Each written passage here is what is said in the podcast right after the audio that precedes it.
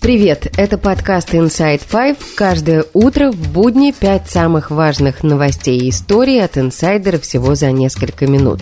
Сегодня 30 июня, пятница. Где Суровикин? История первая. Информация о местонахождении генерала Сергея Суровикина остается противоречивой. Financial Times со ссылкой на три источника написала, что он задержан. Как отмечает издание, неясно, подозревают ли генерала в причастности к мятежу Евгения Пригожина или его просто задержали для допроса. Днем ранее об аресте Суровикина уже писала Moscow Times со ссылкой на два своих источника, близких к Минобороны. В день, когда Пригожин объявил о мятеже, Суровикин записал короткое обращение к бойцам ЧВК Вагнера с призывом сложить оружие, после чего исчез. Дочь Суровикина Вероника накануне заявила, что генерала никто не арестовывал и с ним все в порядке. Телефонный разговор опубликовала база. Честно говоря, нет, с ним ничего не произошло, он на рабочем месте находится. И все в порядке. С ним вы на связи, с охраной на связи, и все это неправда, правильно я понимаю? Я так понимаю, что как бы все течет так, как оно обычно происходит все на своих рабочих местах, все хорошо. 28 июня Нью-Йорк Таймс со ссылкой на официальные лица в Соединенных Штатах, знакомые с данными разведки, сообщала, что Суровикин заранее знал о планах Пригожина восстать против военного руководства России. Теперь власти США пытаются выяснить, не принимал ли он какого-либо участия в разработке плана мятежа.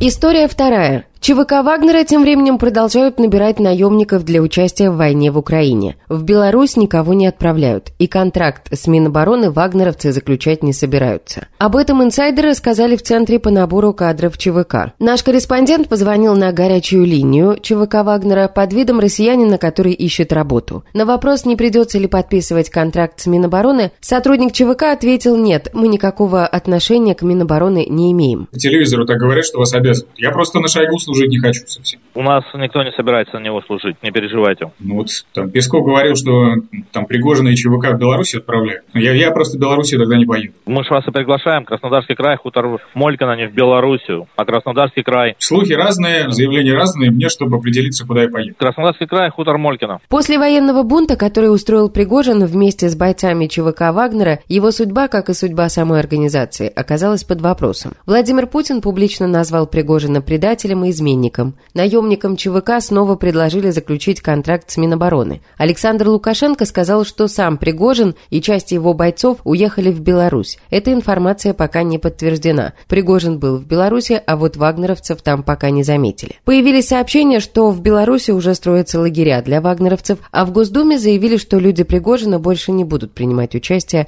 в войне в Украине. История третья. Медиа-менеджера Илью Красильщика заочно приговорили к восьми годам по делу о фейках российской армии. Также ему запретили пользоваться интернетом в течение четырех лет. Сам красильщик на данный момент проживает в Германии. Как мы рассказывали накануне, поводом для уголовного дела стал пост в Инстаграме об убийстве мирных жителей в украинской Буче, а также интервью на YouTube-канале Шипелин. В прошлом красильщик возглавлял журнал «Афиша», затем он был издателем «Медузы», до осени 2021 года руководил сервисом доставки продуктов Яндекс.Лавка. После начала войны красильщик уехал из России и основал медиа-службу поддержки.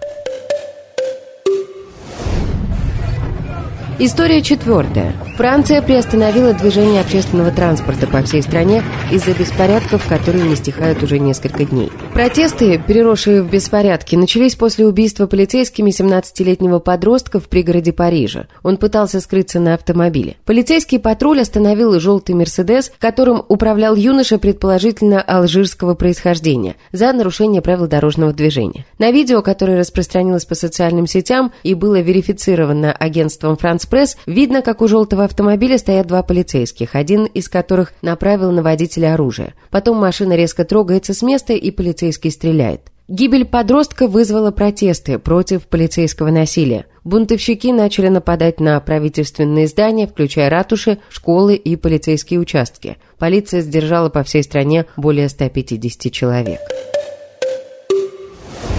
И история пятая. Компания Virgin Galactic, принадлежащая миллиардеру Ричарду Брэнсону, успешно запустила первый коммерческий рейс в космос.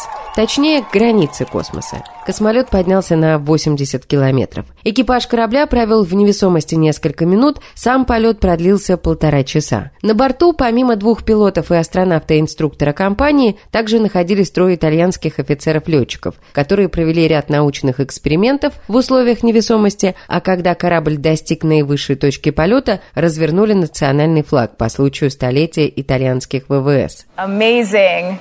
And viva la Italia! This is a hundred years for the Italian Air Force. So happy centennial to the Air Force. This is absolutely incredible. And welcome to space astronauts. Хотя на борту космолета не было туристов как таковых, это все же был коммерческий рейс, поскольку за своих офицеров заплатило Министерство обороны Италии. В дальнейшем компания Virgin Galactic планирует каждый месяц запускать рейсы к границам космоса. Билеты на такие полеты обойдутся в 450 тысяч долларов, и их уже начали продавать.